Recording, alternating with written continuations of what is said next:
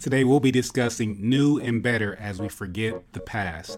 We'll be using Isaiah chapter forty-three, verses fifteen through nineteen as our basis of scripture. So if you have your Bibles, let us turn there together and we'll begin to read with one another.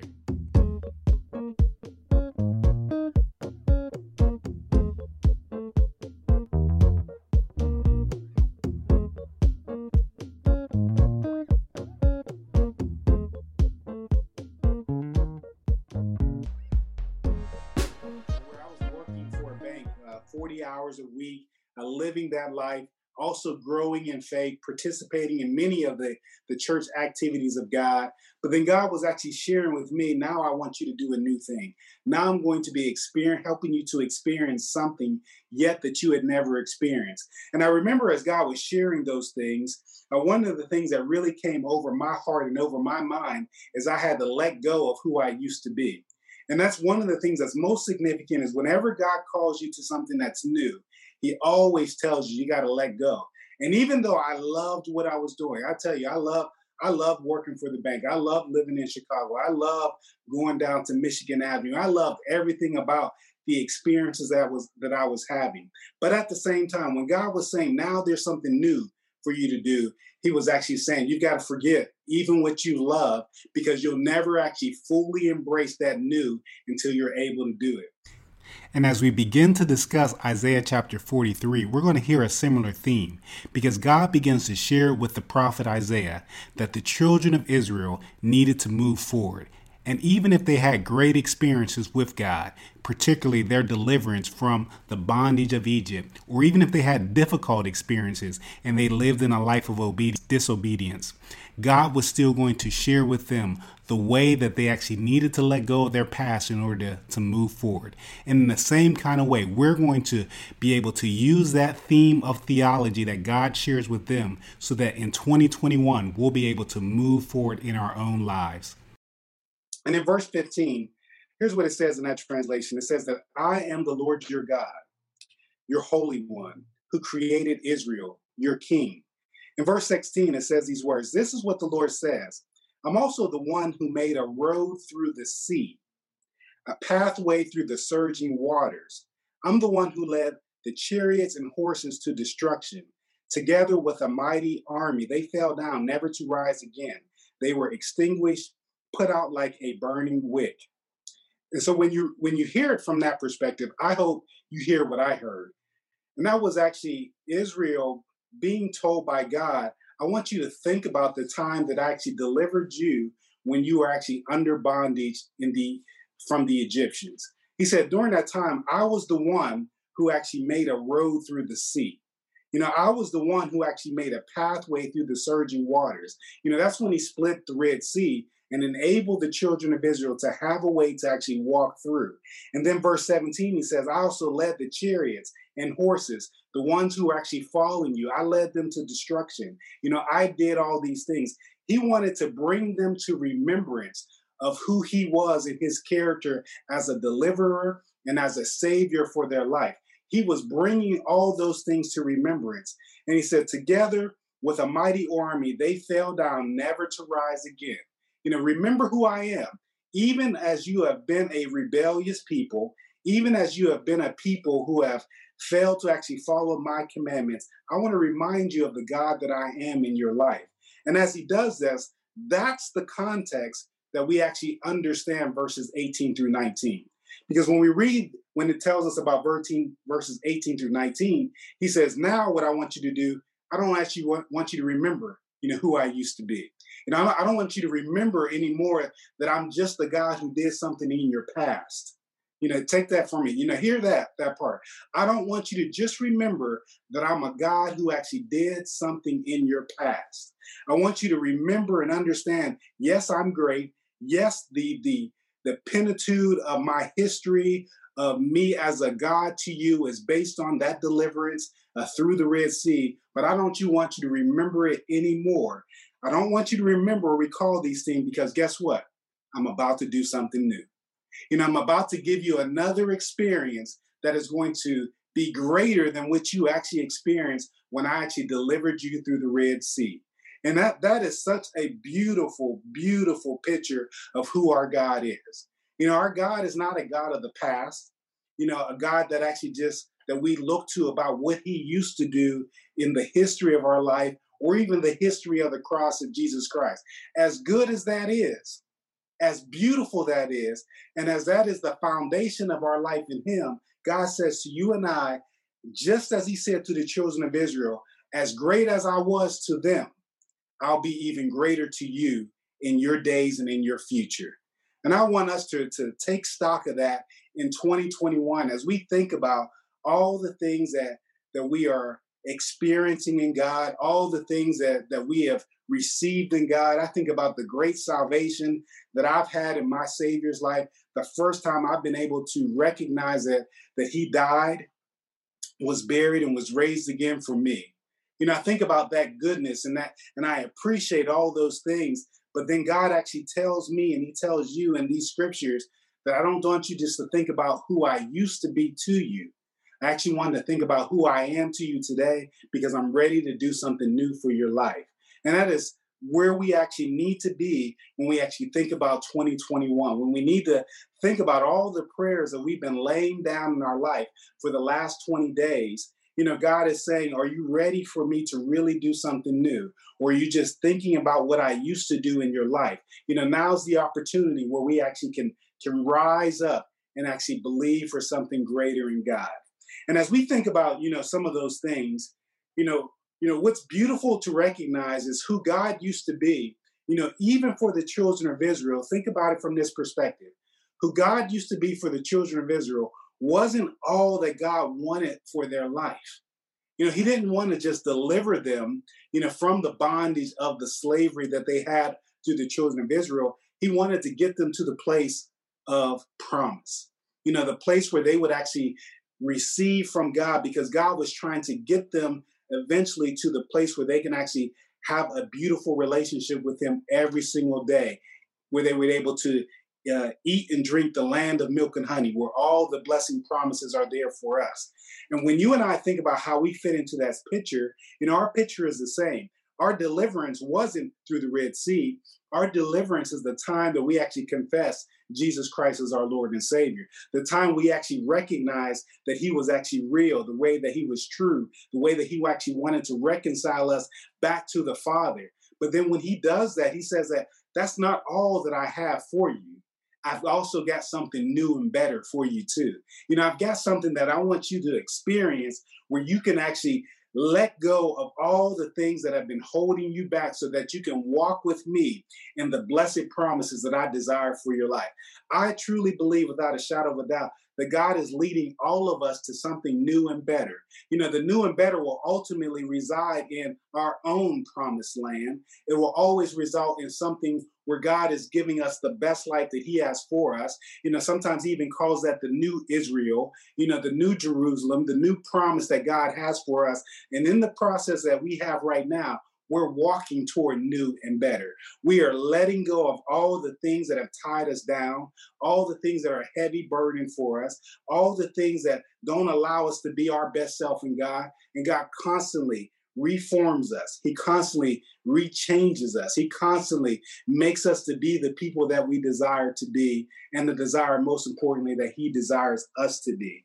And so as I've been uh, talking uh, through our twenty-one days of prayer, you may have heard that there is a certain verse that I keep speaking over again and again, not just uh, talking about prayer, but there's a passage in Ephesians chapter two that you'll hear me consistently state. And that passage talks about us being a person who God has created before the foundations of the world to actually work out the goodness of who God desires us to be. And so today I want to read it again, uh, just so that we can actually get kind of an anchor.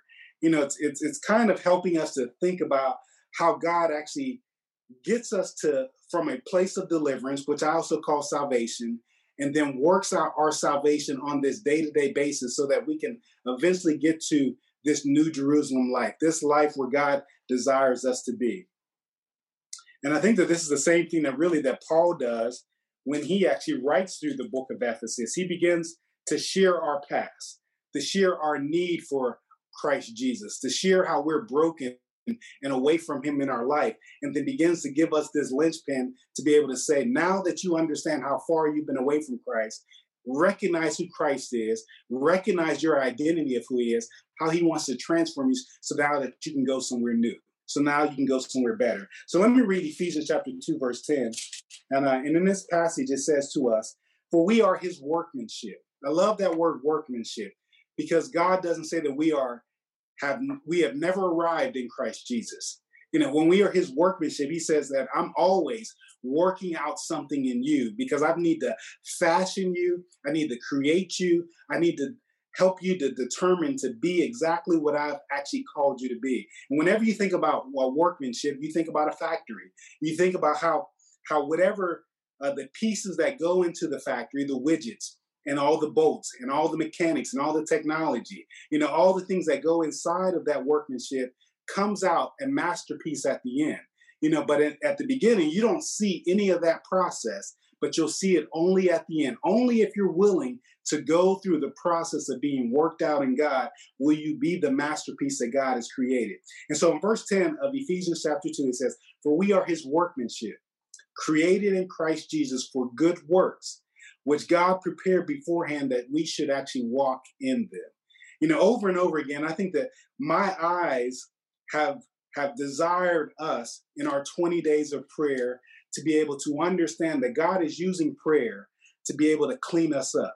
You know, he uses prayer to help us to understand that there are some things that are hindering in your life that needs to be fixed and needs to be worked out so that you can actually have the identity to recognize that now you need to be worked out in God to be who he's called you to be. I hope that made some sense to anybody else. You know, if it didn't make any sense, you know, God, you know, use me to actually clarify what these scriptures are trying to get us to see and understand, you know, through these pictures. So let me go back, you know, to Isaiah chapter forty-three, because, you know, we're in this where where Isaiah is trying to say the same thing to the children of Israel. You know, I said it before, and I'll say it one more time again, where for thirty-nine chapters, thirty-nine chapters, he needed to explain to the children of Israel who they were and how they were so far away from God.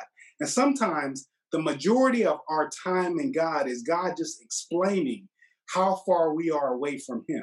You know, that's the majority of our relationship with him, where he's just trying to clean us up, trying to get us to see a picture that the life that you are living today is not the life that I desire for you. The disobedience that you have in your life is not the life that I desire for you. The temptations that you consistently walk in over and over again is not the life that I desire for you.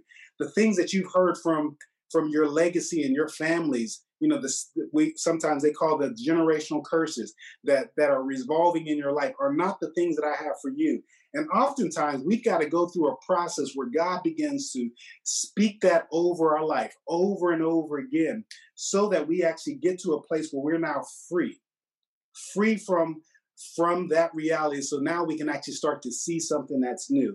And I pray that we are at that position, that many of us are starting to be released uh, from the things that God is uh, trying to release us from. And, and I've heard some of those things in our times of prayer of how God has dealt with us individually, how God has dealt with us as families. And I also believe how God has dealt with us as a church. You know, last night when I talked about some of the, gen- some of the, church hurt that is a, that gets revolved around the church. Our churches themselves don't allow us to try to figure out who God has called us to be.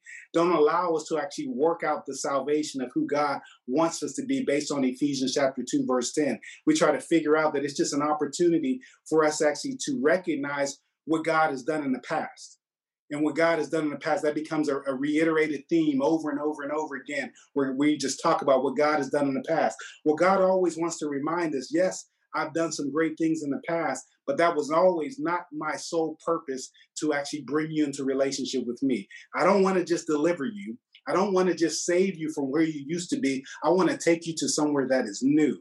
And that's today where I want to continue to help us to place our eyes on, is making sure that we are walking toward the pathway of where God actually wants to take us individually, as families, and as a church body. He's trying to take us to somewhere that is new, somewhere that we have never experienced before, somewhere that is the refreshing part of how God has created us through the destiny that he actually has for our life. And so you may begin to ask those questions, you know, well, what does that look like for me? You know, what does that look like in my own experiences? And I say to you is that that's where the redeeming work of God begins to work in our life.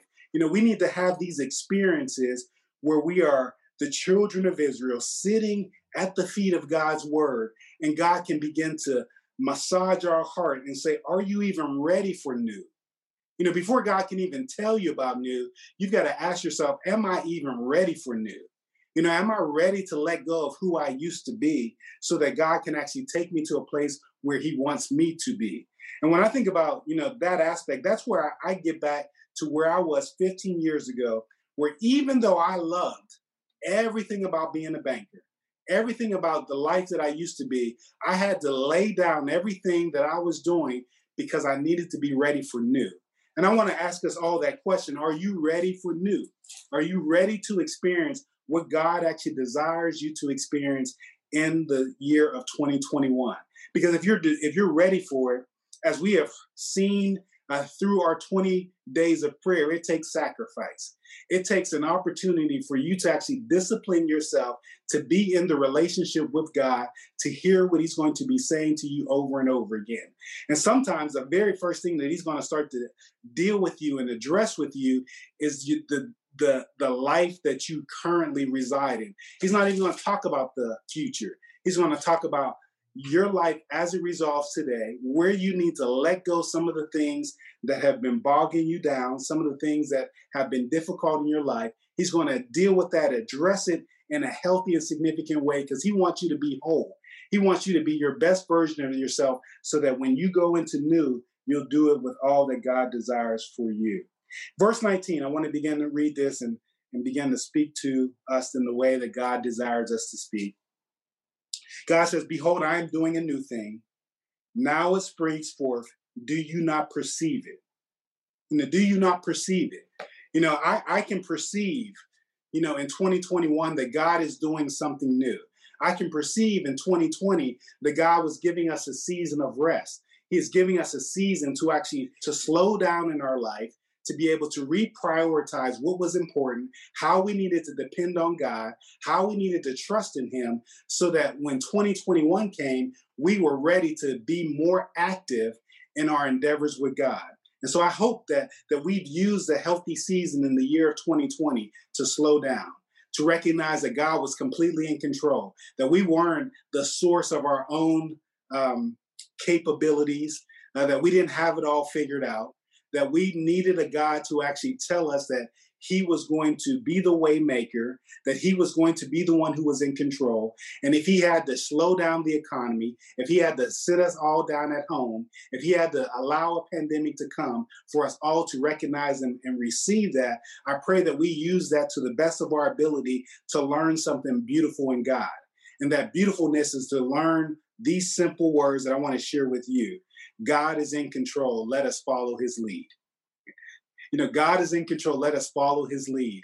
And in twenty twenty-one, you know, as, as we begin to move forward, you know, that's what it's all about, to recognize that, that we've got to continue to let God be the lead and then the control of our life, even when it becomes uncomfortable for us, even when it means that we've got to let go of the things that we love the most, even when it means that, you know, that the former things of our life still have hold of us. We've got to figure out ways to let that go in your life. And so, you know, today I want to ask you a couple things that, you know, that you may want to consider afterwards as we get together and, and discuss in community.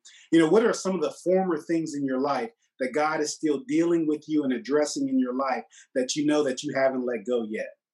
You know, I'll repeat that again. What are some of the former things in your life? They could be things that you love, things that are preventing you from moving into the new that God has for you. What are some of those former things? You know, even as we have gone through twenty-one days of prayer, hopefully we've been able to hear, you know, some of those things in our life as well, because sometimes, you know, they are strongholds, you know, things that we just refuse to let go of because we love it too much, or things that have so much of a tie on us and we're so uh, wrapped up in the temptations of it that we can't let it go. And so God is even saying to us, you know, what are some of those former things in your life that, that you just won't let go? And then also, I want to remind us, some of the things that are former things are good things. You know, they're good things that, that have been good blessings in your life. They have prospered you. Uh, they have been helpful for you. But God says, if you want to go toward new, you still got to let that thing go as well. And I don't want to speak over anybody's life in that kind of capacity, but I'm really trying to say, if God is taking you toward new, recognize that you do have to let something go in order to receive the new in your life. And so I want to ask us that question, you know, so what are some of the former things in your life that God wants you to let go of? And he then says to you, don't even consider it even, even, even more. And then I also want to remind you of the refreshing, and this may be key for a couple of us here, is that whatever God has done in the past, that was the greatest thing in your life. And I particularly think that that should be salvation. You know, I want you to recognize that God still wants something better for you in the future. And it it, it can be um, the hardest thing in the world to recognize is, could there be something better that's out there than salvation? You know, could there be something better where God has actually forgiven me of my sin, forgiven me of everything that I have? And the only thing that is better than salvation is actually walking in the fullness of God. You know, Jesus Christ said that in John chapter ten, my favorite verse in the whole Bible is that the thief comes to steal, kill, steal, and destroy. But I have come that you might have life and have it more abundantly. And so that includes salvation, includes deliverance, includes being released from from the bondage that God gives you. But then God says that I've still got something better for you. And that is us walking toward that promise of that life that God actually has for you. Until we are walking there, you know, I say that we have not really expressed and believed and received that full blessing of the eternal life that God actually has for us, to be walking in that direction and, and consistently thinking about what God desires for us. And then the second thing that I, I wanted to, to consider and think about, you know, what is this new thing that God is doing for you, that God is doing in your family, that God is doing in your church community? You know, what is God actually calling you to be a part of in twenty twenty-one that you can begin to step out in and actually walk in and actually live this newness that God is experiencing? Because when I talk about being part of the newness, I'm talking about the the the the workmanship and the identity that God has given you specifically. You know, I'm calling, you know, those of us out who God is is is saying that, hey, I want you to step up a little bit more and be more of a shining light and example of me in this world to other people.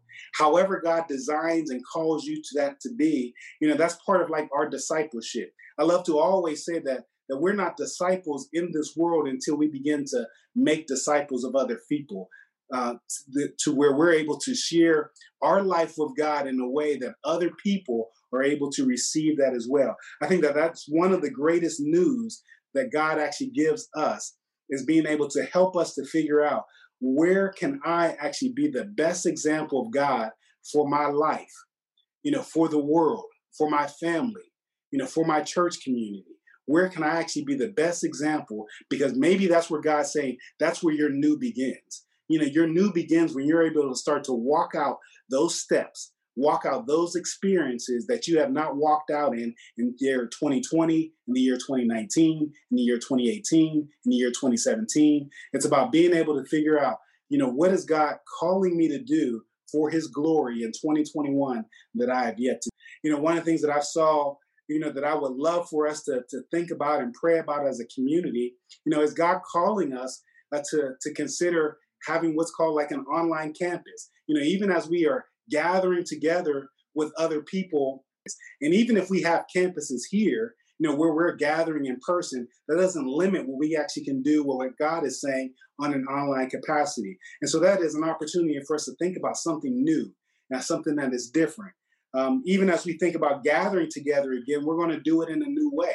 You know, we're going to do it in a way that we haven't done before in the years that we've actually experienced. And so I want us to think about, well, God, if we are gathering together as a community again, you know, what does that look like? We're going to ask God to reveal that to us, to show that to us. And uh, as, as he shows that to us, we're going to be asking for leaders to step up and move in that capacity so that they can actually do something new, so that they can actually be who God's called them to be in the areas of their life. And so I'm just giving a couple examples of what it actually means to be new that I've been seeing over our time of prayer. But I want you to actually think about that for your own self, because I believe that God's calling all of us to figure out how we're supposed to walk out this new season in twenty twenty-one. We've had this opportunity to pray with one another, with one another, and for one another. And as we do so, I think that it's giving us an opportunity to start to intimately hear what God is actually saying. Maybe it also revolves around this perspective that we are starting to hear about this need for community, this need that we have, we've been experiencing through prayer, where we've been able to be intimate with one another, to care for one another, to share with one another. We need to figure out, how do we be a better family in Christ Jesus? How do we be a better family as a church? And so maybe God is calling you to be new in that area, to be able to think and pray about that, uh, to be able to lead that out for our community. There's so many things that we can do as people. And I want to Uh, encourage you, these last words, that new won't just come from me. You know, new won't just be expressed that, you know, this is what we do as a people. New comes from all of us. New comes from all of us having a conversation, and to be, to have the courage and to have the faith and to have the boldness to be able to, to believe what God is saying. And for us always to be loving, kind toward one another, to hear it, uh, to respect it, uh, to appreciate it, to have conversations about it, because even when somebody says one thing, it may mean that it just is the start of the conversation so that we figure out how to perfect it to be together as a community. And so I'm calling all of us, you know, just to, to recognize that the things that we're going to do new this year, it won't just be me saying that we're doing new. You know, I believe that the new is going to come from all of us saying that here's some things that I think that we can do as a community. You know, here's some things that I think that would be helpful for all of us to do. Here's the things that God put on my heart. And I want to make sure you all know that this is the environment uh, where we'll actually hear from one another, uh, receive from one another. And if we don't do new, it's because we haven't chosen to do new, because God is ready for us to do new. And it's up to all of us to figure out, what's my place in this new? Amen. Thank you so much for listening to this message. If you would like to connect with us in a greater way, I'd love for you to connect with us on our website, fill out a contact card there, or actually even give us a prayer request. It is one of the first steps that we can actually use to go deeply together. Have a great day.